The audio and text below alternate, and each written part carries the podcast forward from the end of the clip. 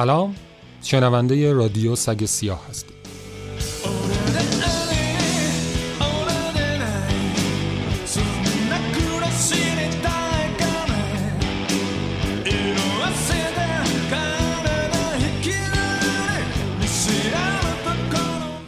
این قسمت در ستایش لوداد است.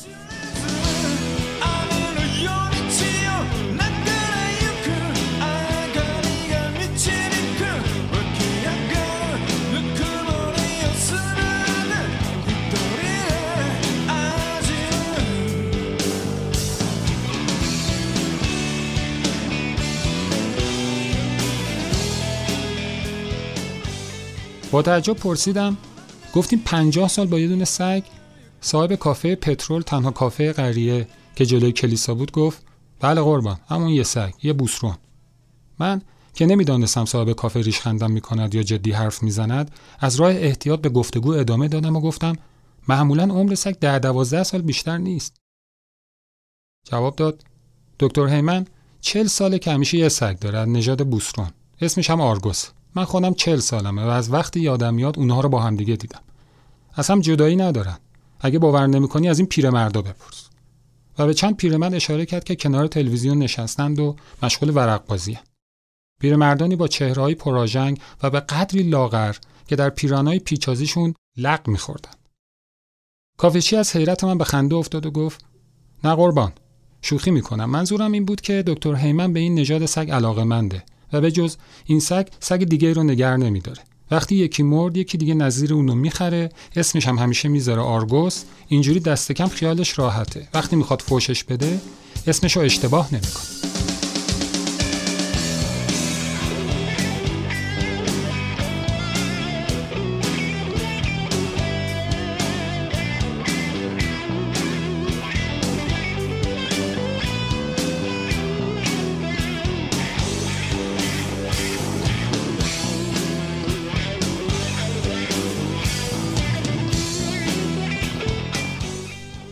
ترک آشویتس رو میشنوید از دستون شید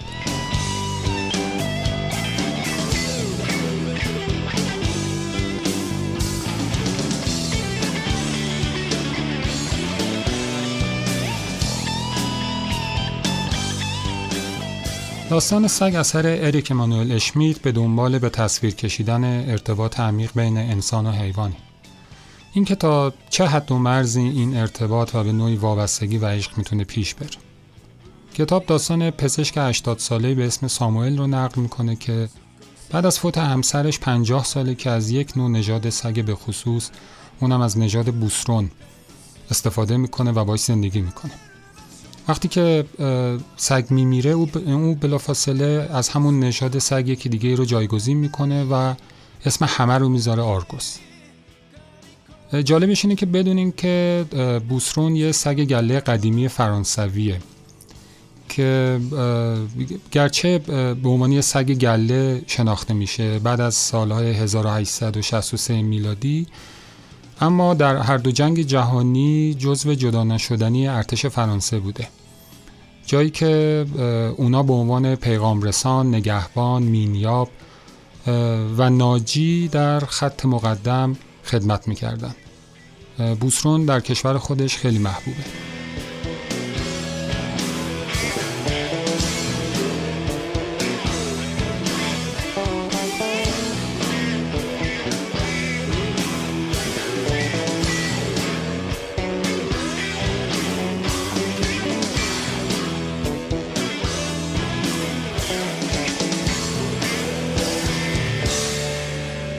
داستان ساموئل از زبان این نویسنده نقل میشه. نویسنده ای که اومده به همون ده تا داستانش رو شروع کنه به نوشتن. اونا با همدیگه دوست میشن و در پیاده رویا با همدیگه گپ می‌زدن. تا اینکه یک روز نویسنده به یه مسافرتی میره و وقتی برمیگرده متوجه میشه که دکتر خودش رو کشته. اما چرا دکتر خودش رو کشته؟ به خاطر اینکه توی یکی از اون روزهای پیاده روی یک راننده ناشی سگش رو زیر می‌گیره و سگ رو می‌کشه. ساموئل سگهای زیادی رو تا حالا از دست داده بوده اما نه به این شکل. سگهای قبلی همه مرده بودند اما این بار سگش ازش گرفته بودند. اینجاست که ما متوجه میشیم چرا دکتر خودش رو کشته. اما در نیمه های داستان با پیدا شدن نامه‌ای که ساموئل روز خودکشی واسه دخترش نوشته ما به دنیای او راه پیدا می‌کنیم. اینجاست که متوجه میشیم ساموئل به دلیل اینکه یکی از همکلاسیاش اونو به گشتاپو لو داده بوده سر از آشویتس سر میاره. و وقتی که جون سالم به در می‌بره از آشویتس برمیگرده به همون ده و حالا فهمیده بوده که چه کسی اونو لو داده. بعد از مرگ دکتر سرکله آدمی به اسم ماکسیم دوسیر پیدا میشه. کسی که می‌خواد برای دکتر یک مراسم تدفین با شکوه برگزار بکنه.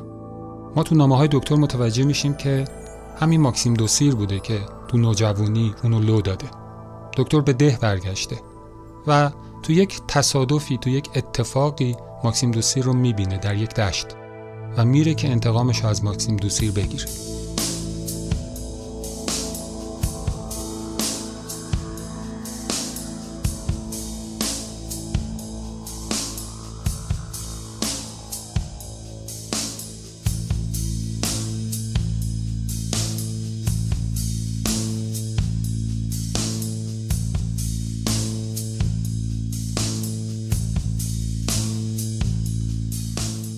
ترک دارک متر رو میشنوید از پورکیوپاین تری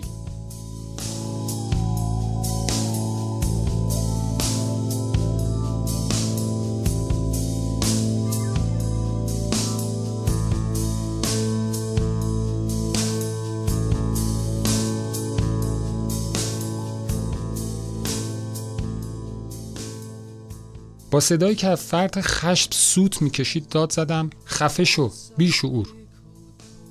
جوابی نداد. هاج و واج مانده بود. می‌خواست خفشه. عرق میریخت. بیحال مثل محکومی که بخوان اعدامش کنن سر سجده در زمین گذاشته بود. تصمیم گرفتم اسایم رو بر سرش خورد کنم. جایی که او خود را مستحق مجازات می‌دید چرا انتقامم را نستانم؟ نفس عمیق کشیدم و آتش پنهانی را که در اعماق وجودم شعله ور بود ظاهر کردم. با خودم گفتم بله زیر چوب حالش رو جا میارم. انتقام خودم و همه عزیزانم رو می‌گیرم. در خون دست و پا زنان رهایش می‌کنم. تقاس جنایتش را پس خواهد داد. انتقام پدر، مادر، پدر بزرگ، انتقام خواهرم.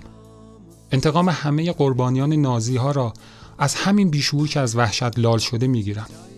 اسایم را بلند کردم. ولی آرگوس دخالت کرد. ساموئل من برای غلطی که کردم هیچ عذر و بهانه ای ندارم. کاری که من کردم هیچ علاق بی غیرتی نمی کرد نازی ها به قدری نقششان را به ما زده بودند که از آنها تقلید می کردیم. از کاری که کردم شرمنده ام. قسم می خورم. باور کن شرمنده ام. من اعترافات او را می شنیدم اما باور نمی کردم. ندامتش بیش از حد عمیق می نمود که صادقانه باشد. با این حال در دل خوشحال بودم. هرچه بود گناهکار واقعی را شناخته بودم. او را با خیانتش روبرو کرده بودم. آرگوس بار دوم در راه انسانیت همراهی هم کرده بود. اگر او نبود کاری کرده بودم که وحشیانه و برای یک انسان ننگاور می بود. بعد از پنج سال جنگ ننگین راه گردن فرازی را نشانم داده بود و مجبورم کرده بود که آن را بپذیرم. قهرمان کسی است که پیوسته انسان باشد، گاهی ضمن نبرد با دیگران و گاهی در جنگ با خود.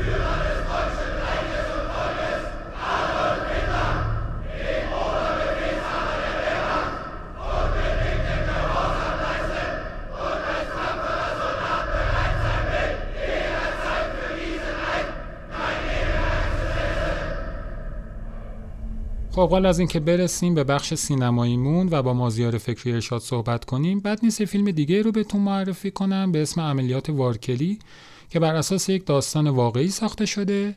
و اون برمیگرده به ترور هیتلر در 15 ژوئن 1944 که در اون جنرال های بلندپایه آلمانی نقشه ترور هیتلر رو می‌کشن و جالبیش اینه که تمام این نقشه ها در اتاق فردریش فروم برگزار میشه که فروم فرمانده کل ارتش جایگزین بوده. بعد از اینکه این عملیات با شکست مواجه میشه فردریش فروم خوش کنار می‌کشه و چون تک تک اون آدم ها رو میشناخته دستور اعدام همشون رو صادر می‌کنه. البته در 12 مارس 1945 متوجه میشن که فروم در این توطعه نقش داشته و خودش رو اعدام می‌کنه. با این مقدمه ای که گفتم می‌رسیم به بخش سینمایی رادیو سگ سیاه و ببینیم مازیار فکری ارشاد برامون چه فیلمی انتخاب کرده. خب مازیار چه فیلمی واسمون انتخاب کردی؟ رضا من برای این برنامه فیلم The Lives of the Others یا زندگی دیگران ساخته فلوریان هنکل فون دونرس مارک ساخته سال 2007 آلمان رو انتخاب کردم میشه یه بخشی از داستانش رو واسمون بگی؟ آره حتما داستانش درباره گرد وایسلر مأمور مخفی اشتازی پلیس امنیت و اطلاعات آلمان شرقی سابقه که یه کد اداری هم داره HGWXX7 گرد یه شهروند مؤمن به concept حکومت سوسیالیستیه که مأموریت زیر نظر گرفتن گیورگ درایمن کارگردان دیگراندیش تئاتر به او سپرده میشه. وایسلر مدتها تمام مکالمات خونه گیورگ رو شنود و رفت و آمدهاش رو کنترل می‌کنه. رازها و مشکلات زندگی اونو میشنوه و به کینه و دشمنی وزیر فرهنگ با او پی می‌بره. وایسلر به مرور و بر اساس شنیدههاش از زندگی گورگ به اون احساس نزدیکی می‌کنه و گزارش فعالیت های ضد حکومتی اونو نمیده.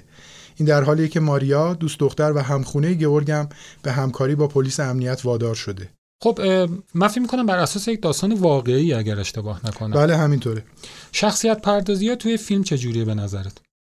ببین در مورد شخصیت گرد من می‌خوام بیشتر صحبت بکنم چون خیلی شخصیت مهمیه در اینی که توی فیلم به نظر نمی‌رسه که شخصیت اصلی باشه. اون یه مأمور مخفی وفادار به حکومت بود که بعد از شنود طولانی مدت مکالمه های داخل خونه گئورگ یه رازهایی رو پیدا می‌کنه به رازهایی دست پیدا می‌کنه که می‌تونه تومار زندگی گئورگ و عده زیادی از روشنفکرهای مخالف آلمان شرقی رو در هم بپیچه. اما سر یه دوراهی اخلاقی و وجدانی قرار می‌گیره و از گزارش دادن امتناع می‌کنه. بعدها بعد از فروپاشی دیوار برلین و منحل شدن اشتازی گئورگ به اینکه مأمور مخفی مسئول شنود مکالماتش اونو لو نداده پی می‌بره. این دو نفر در دنیای واقعی هیچگاه با همدیگه ملاقات نمی‌کنن. اما گئورگ کتاب خاطراتش رو به مأمور مخفی HGWXX7 تقدیم می‌کنه.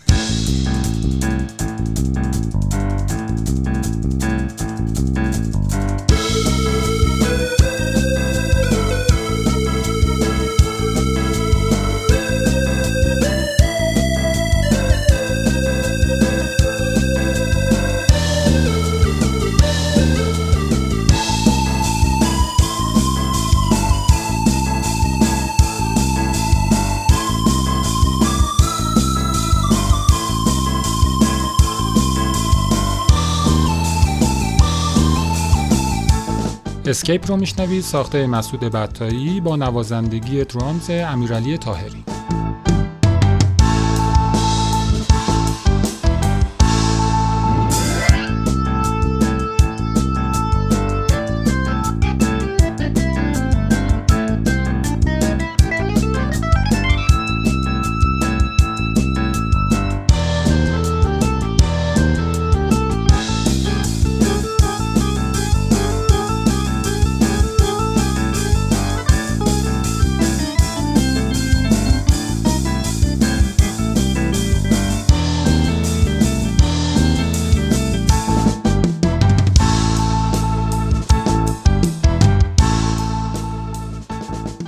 امروزه طراحی داخل ساختمان ها اهمیت بسیاری دارد تا آنجا که تزئینات داخلی گاهی از نمای ساختمان پیشی می‌گیرند فرش قرمز، هایی با روی آبی لاجوردی و میزی به رنگ قهوه‌ای روشن، دیوارهای چوب کاری شده و کف پارکت. اینجا اتاق اریش میلک رئیس سازمان امنیت آلمان شرقی است. اتاقی که به مدت چهل سال مرکز هدایت جاسوسی از مردم آلمان شرقی بود. میلکه کنتراست رنگی بالا را میپسندید. همانند تفکرش که معتقد بود دشمن کسی است که دگراندیش باشد. اشتازی سازمان امنیت آلمان شرقی با داشتن بیش از 91 هزار افسر و نزدیک به 200 هزار خبرچین توانسته بود برای 10 میلیون شهروند آلمان شرقی پرونده سازی کند. اشتازی یک ماه قبل از سقوط هونکر رهبر آلمان شرقی و فرو ریختن دیوار برلین در گزارش محرمانه خطاب به وی آورده است بنابر ارزیابی نیروهای مترقی به ویژه اعضای حزب از وضعیت پایتخت و تمامی مناطق دیگر جمهوری دموکراتیک آلمان حکومت سوسیالیستی و نظم عمومی در این کشور به شدت در خطر است. آنها آمادگی خود را برای قرار گرفتن در کنار حزب و حمایت از حکومت کارگران و کشاورزان در مقابل دشمنان داخلی و خارجی اعلام کردند. بر اساس ارزیابی های ما، نارضایتی شهروندان همچنان و به سرعت رو به افزایش است. احتمالا اشتازی از نامه هایی که میخوانده به این نتیجه رسیده است. آنها روزانه تا دو هزار نامه را با دستگاه های بخار باز می کردند و پس از خواندن دوباره نامه را بسته و به مقصد دریافت کننده پست می کردند. ماموران اشتازی برای ردیابی شهروندان مشکوک آنها را ساعتها روی صندلی مخصوص در گرما می نشاندند و سپس با یک دستمال کتانی دستگیره های صندلی را پاک و نشیمنگاه پارچه‌ای صندلی را جدا می کردند تا بوی عرق بدن آن فرد در بانک اطلاعاتیشان ذخیره شود تا چنانچه روزی نیاز به تشخیص هویت فرد بود از سگهایی که برای این منظور آموزش دیده بودند جهت ردیابی او استفاده کنند.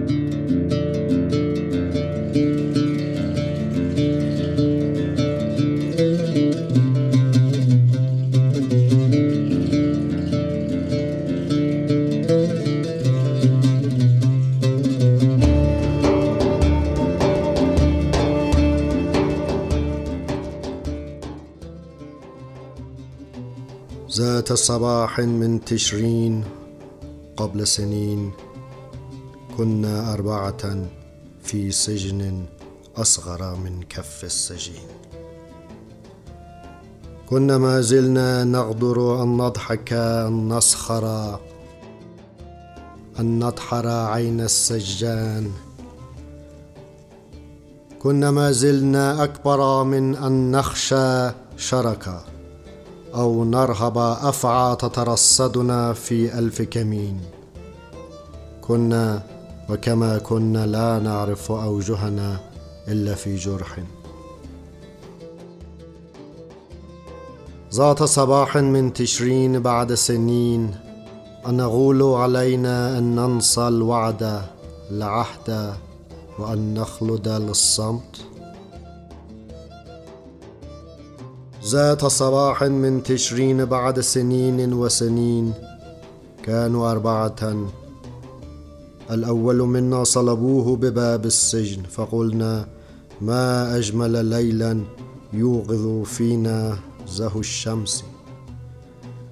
والثاني أطفأ عينيه بكفيه. فقلنا ما أروع هذا المتصرب من بين أصابعه الخمس. والثالث أمس جاسوسا يا للسمن البخس. وأنا الرابع ها أني أهرب من منفى وإلى منفى. وأنا لا أحمل في صدري إلا رمسي. معذرة يا وطني.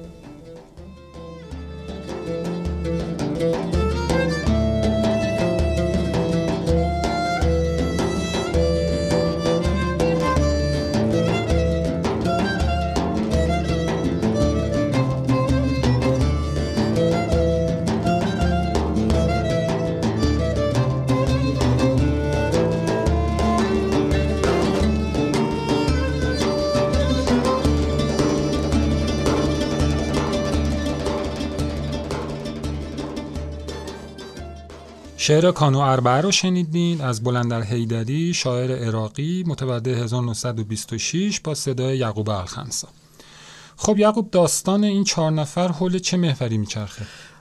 این چهار نفر چهار مبارز سیاسی هن که در جوانی به زندان میافتند و در نهایت در نهایت داستان هر کدوم سرنوشت خاص خودشون رو پیدا می‌کنن. خب فکر می‌کنی که کجای این قضیه با این قسمت ما همخونی پیدا می‌کنه که برای لو دادن این شعر رو انتخاب کردی. اما یه جای خیلی مشخص داره و اون اینه که یکی از این چهار نفر در نهایت جاسوس عذاب در میاد و باعث مرگ حداقل یکی از اون چهار نفر میشه. خب میشه لطفا یه بخشایی از ترجمه فارسی شو واسمون بخونی که بیشتر شنونده هامون متوجه این قضیه بشن و روایت دستشون بیاد. بامداد روزی از روزهای نوامبر در سالیان پیش در زندانی کوچکتر از کف دست زندانی ما چهار تن بودیم. هنوز می توانستیم خنده سر بدهیم لودگی پیشه کنیم. بر چشم زندانبان پیروز شویم. هنوز بزرگتر از آن بودیم که از دامی بهراسیم. یا وحشت از ماری به ما ره یابد که در هزار کمین به انتظار ما نشسته است. بودیم ما و چنان بودیم که چهره خود را جز به زخمی نمی شناختیم. بامداد روزی از روزهای نوامبر سالیانی بدر آیا می بایست می گفتیم که نوید را پیمان را باید از یاد ببریم؟ بامداد روزی از روزهای نوامبر سالیان و سالیانی بعد چهار تن بودند. نخستینمان را بر در زندان به دار آویختند گفتیم چه شبی زیبا در ما بیدار می کند رونق خورشید. دومین چشمان خود را با دو دست خیش خاموش کرد گفتیم چه پرشکوه است این که از میان پنج انگشتان خود به بیرون رخنه کرده است. سومین خبرچین شد. چه بهای اندکی. و چهارمین منم. اینک من از تبعیدگاهی به تبعیدگاهی دیگر می گریزم و در سینه خود جز گور خود با خود نمی برم. عذر می خواهم وطنم. خیلی ممنونیم ازت. یعقوب ترجمه این شعر رو می‌تونین تو صفحه اینستاگراممون به طور کامل ببینید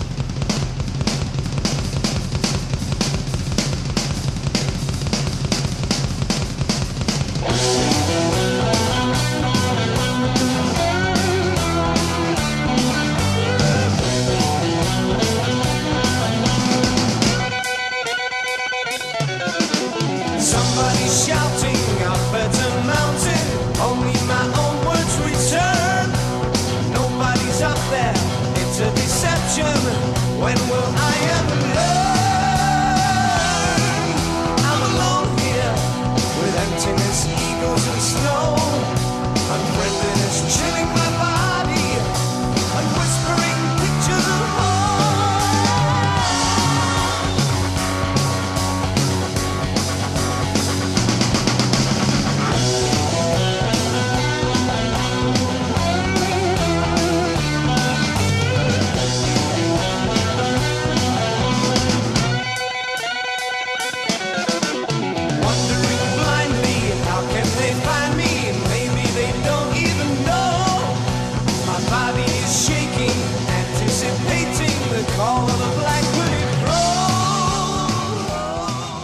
حالا بشنویم صحبت های حمید رضا شعیری نشان معناشناس و فارغ التحصیل لیموژ فرانسه درباره لو دادن از دیدگاه نشان شناسی آقای شعیری استاد دانشگاه تربیت مدرس هستند.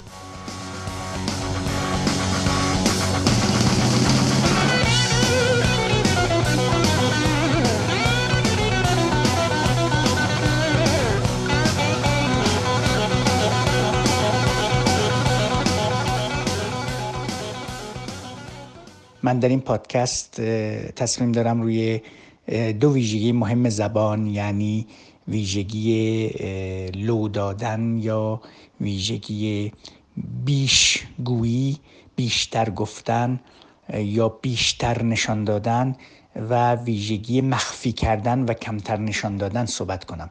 چرا این دوتا رو با هم مقایسه می‌کنم؟ برای اینکه زبان در واقع این دو رو همراه هم ایجاد می‌کنه با هم ایجاد می‌کنه.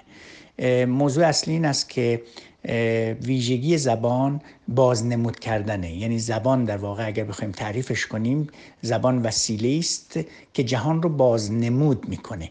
به همین دلیل از جهان فاصله داره. یعنی زبان کپی می‌کنه جهان رو کپی می‌کنه چیزها رو.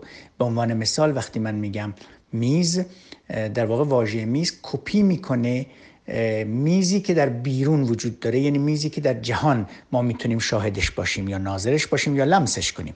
به همین دلیل زبان از جهان و واقعیت جهان فاصله داره و نمی‌تونه صد درصد منطبق باشه. عین واقعیت نیست کپی از واقعیته. پس زبان یعنی کپی و بعضی از زبانشناسا حتی اعتقاد دارن که زبان یک دروغ بزرگ یعنی ویژگیش به دلیل بازنمود بودن و به دلیل کپی کردن چیزها هر واژه کپی می‌کند چیزی رو. به همین دلیل زبان یا کلمه یک دروغ بزرگ است. اما این دروغ یک دروغ بسیار ضروری واجب و مورد نیاز بشر است. یعنی با همین زبان است که بشر همه ارتباطاتش رو پیش می‌برد. زبان اما به دلیل اون دو ویژگی که گفتم یعنی بیشتر نشان دادن و کمتر نشان دادن یعنی مخفی کردن و لو دادن همیشه انحراف معنایی ایجاد می‌کنه. اصلا معنا چیزی نیست جز انحراف معنا. به چه دلیل؟ به دلیل اینکه زبان همواره به محض اینکه بیان بشه بخشی از واقعیت چیزها رو به قیاب می‌بره. زبان نمی‌تونه هیچ وقت کامل باشه. واژه نمی‌تونه هیچ وقت کامل باشه. یعنی واژه نمی‌تواند به طور کامل دلالت بر یک چیز کند. من وقتی میگم میز در واقع کدام واقعیت میز رو نشون میدم؟ یعنی آیا پایه های میز رو آیا صفحه میز رو آیا جنس میز رو آیا بزرگ بودن میز رو آیا در واقع راحت بودن و استفاده راحت از میز رو. یعنی کدام واقعیت میز رو نشون میدم؟ یا میز بودن میز رو یعنی مشخص نیست اصلا بر کدام واقعیت میز دلالت می‌کنه این استفاده. به همین دلیل انحراف معنا ایجاد می‌کنه. به محض اینکه من کلمه میز رو در جمله به کار می‌برم انحراف معنایی ایجاد می‌کنم و فاصله می‌گیرم از واقعیت میز. اینجا می‌خوام اشاره هم باختین داشته باشم که در پدیده دیالوژیسم وقتی بررسی می‌کنه دو ویژگی مهم برای زبان قائل است. یکی این که هر کلمه یک ویژگی عینی و کاربردی و کنشی و تجویزی داره که این ویژگی و کاربرد همان کاربرد فرهنگ زبانی یا فرهنگ لغتی است. یعنی ما وقتی واژه رو در فرهنگ لغت دنبالش میگردیم و معنی و تعریف اون واژه رو در فرهنگ لغت پیدا می‌کنیم این تعریف در واقع دلالت می‌کنه بر واقعیتی از واژه که عمومی است پس ما یک وچی از زبان داریم که وچه عمومی یا مشترک است. یعنی همه در اون شریکیم. همه در معنای اون شریکیم. مثلا وقتی ما کلمه ازدواج رو تعریف می‌کنیم وقتی کلمه آسمان رو نام می‌بریم و ازش برداشت می‌کنیم یا تعریفش می‌کنیم کلمه جهان کلمه زمین کلمه دروغ کلمه هر کلمه ای رو وقتی تعریف می‌کنیم یا وقتی بیان می‌کنیم ازش یک فهمی داریم. فهم عمومی و فهم مشترک یکسان. یعنی مثلا آسمان رو همه یکسان می‌فهمیم دریا رو همه یکسان می‌فهمیم. این فهم مشترکه.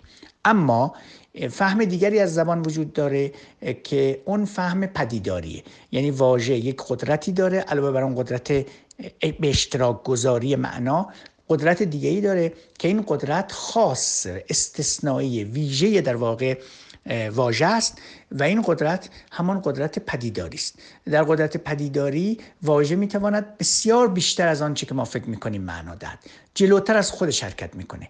واژه از خودش فاصله می‌گیره. این قدرت قدرت فراتر رفتنه. یعنی زبان بسیار می‌تونه فراتر از خودش حرکت کنه و این فراتر رفتن می‌تونه در واقع زبان رو اوج بده. پس بنابراین زبان قابلیت اوج گرفتن و قابلیت فرار از خود و فاصله گرفتن از خود رو داره. زبان می‌تونه انقدر از خودش فاصله بگیره و دور بشه که حالا تبدیل به توهم بشه. به همین دلیل بعضی از فلاسفه و زبانشناسا اعتقاد دارن که زبان یعنی توهم زبانی. زبان قدرت ایجاد توهم داره و توهم زبانی همواره باعث میشه تا زبان چیزی رو بیشتر بگه چیزی رو بیشتر از خودش لو بده چیزی رو بیشتر از خودش آشکار کنه. یعنی چیزی رو بیشتر از آنچه که هست آشکار کنه. این آشکار کردن بیش از حد باعث می شود تا زبان دورتر حرکت کنه و فراتر از خودش بره. این یک نکته. اما در کنار این بیشتر نشان دادن یعنی این توهم زبانی که بیشتر نشان میده زبان قابلیت مخفی کردن و به قیاب بردن هم داره. یعنی زبان همیشه بخشی از خودش رو چیکار می‌کنه؟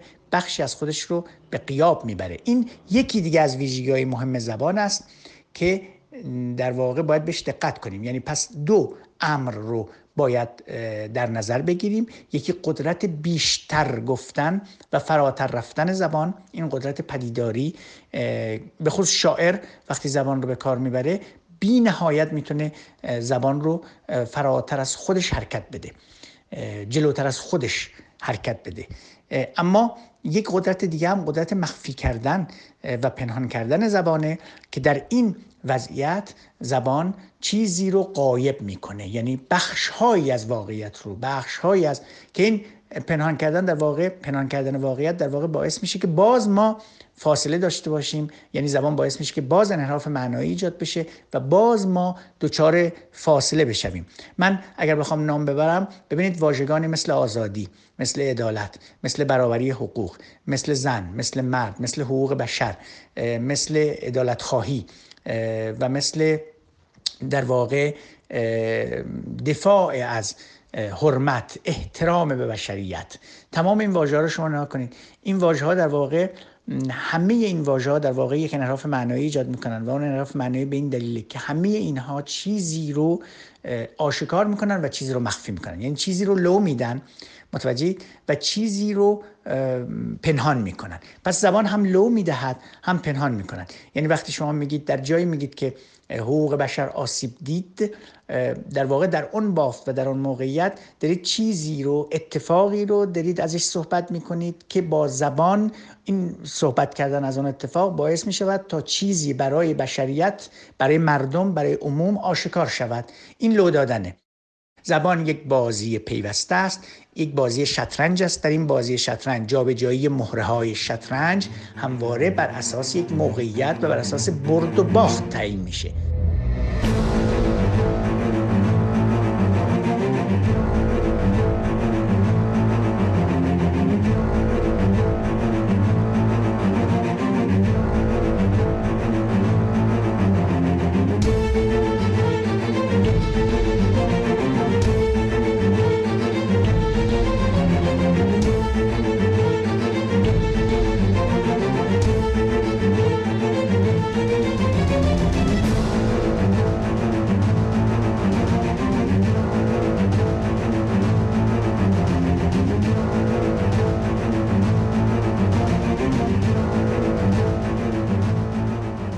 دادن یعنی افشای اطلاعات به کسی بدون رضایتمندی شخصی مالک آن. به عبارت دیگر لو دادن به معنای بی احترامی به حریم خصوصی شخص یا اعتماد او در فاش کردن اطلاعات یا داده ها به فردی دیگر است. این در حالی است که مردم در ظاهر می‌خواهند حریم شخصیشان حفظ شود. از طرفی لو دادن از نظر اخلاقی دردسرساز است. نه تنها موازین حریم شخصی را نقض می کند بلکه اساسا متکی بر پنهانکاری و فریب است البته نباید فراموش کنیم که فناوری های معاصر به نوعی جمعآوری اطلاعات، نظارت مخفیانه و شکستن حریم خصوصی انسانها را آسان و تقریبا مقاومت ناپذیر کردند.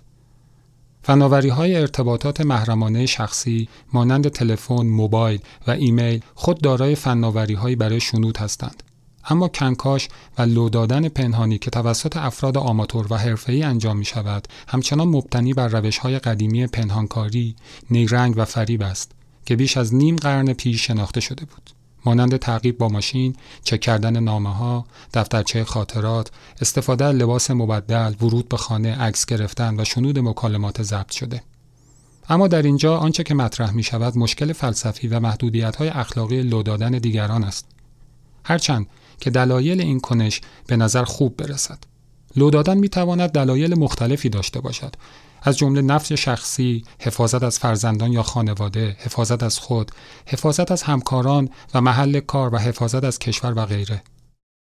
اینها همه روایت ها و دلایل مختلفی از لو دادن است که آنیتا آلن استاد فلسفه دانشگاه پنسیلوانیا در تحقیقات خود ارائه داده است. خیر جمعی و معقول بودن دو توجیه انتظایی برای شکستن حریم شخصی دیگران است. حفظ اطلاعات فردی یکی از اصیلترین مباحث جهان است. چرا؟ چون سازمان ها می توانند از اطلاعات شخصی سود ببرند. چون امنیت بدون حفظ اطلاعات محرمانه دیگر معنایی ندارد. زیرا افراد دائما حس می کنند به آنها خیانت شده است. محققان دانشگاه آلبرتا در مقاله تحت عنوان افشای اطلاعات شخصی اینگونه نوشتند. یک فرد می تواند برای جمعآوری، استفاده یا افشای اطلاعات شخصی برای اهداف معقول رضایت دهد. این همان اصلی است که سیستم های زیادی در جهان مبتنی بر آن هستند. همچنین فرد می تواند رضایت دهد بدون اینکه واقعا رضایت داده باشد. یعنی به طور داوطلبانه اطلاعات را به سازمان یا افرادی ارائه می دهد که به این فرایند رضایت ضمنی نیز می گویند. اما این شفافیت چرا هیچگاه دو طرفه نیست و رضایتمندی برای حکومت ها صدق نمی کند. در فرایند لو دادن توجه و تمرکز به دلایل مثبت یا منفی به سمت دیگری هدایت می شود. دلیل افشاگری را در میان نظریات متفکران بررسی و برای مثال هایدگر در کتاب هستی و زمان با رویکردی پراگماتیک کاربرد زبان را در افشاگری بیان می کند و آن را مکمل مهارت‌های پیشا زبانی ما می داند. نباید فراموش کنیم همانطور که هایدگر اصرار دارد بیان کند زبان از سایر اشکال رفتارهای هوشمندانه انسان متمایز است و وجه تمایز ما با حیوانات است کتاب هستی و زمان به طور گسترده از نویسندگان سنت پدیدارشناسی بهره میجوید و این برداشت هایدگری از زبان به عنوان افشای جهان را به مخاطب معرفی می کند.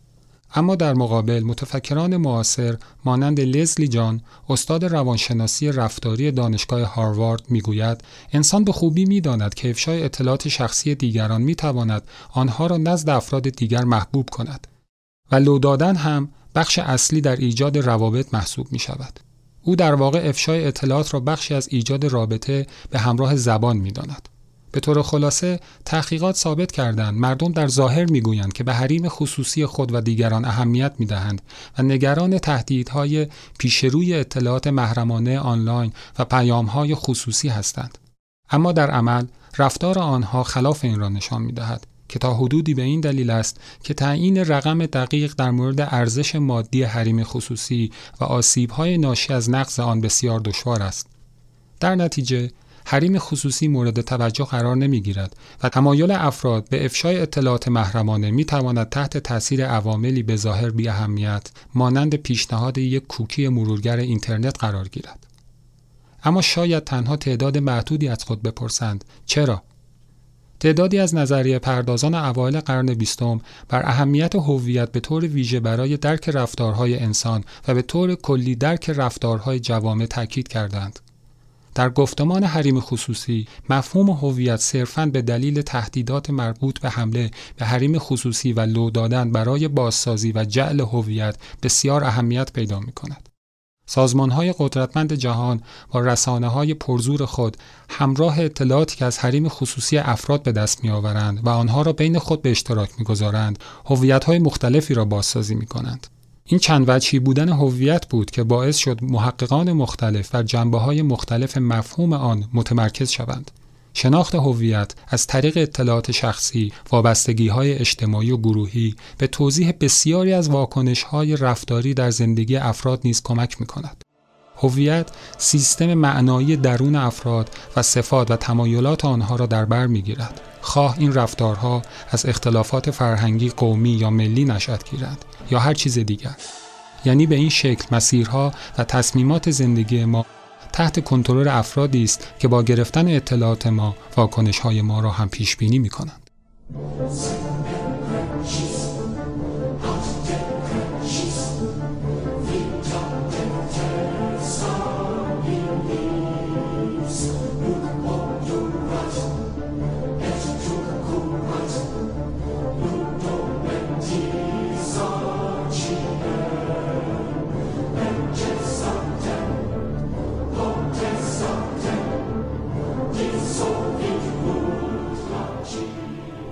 قطع کارمیلا بورنان رو میشنوید ساخته کار اورف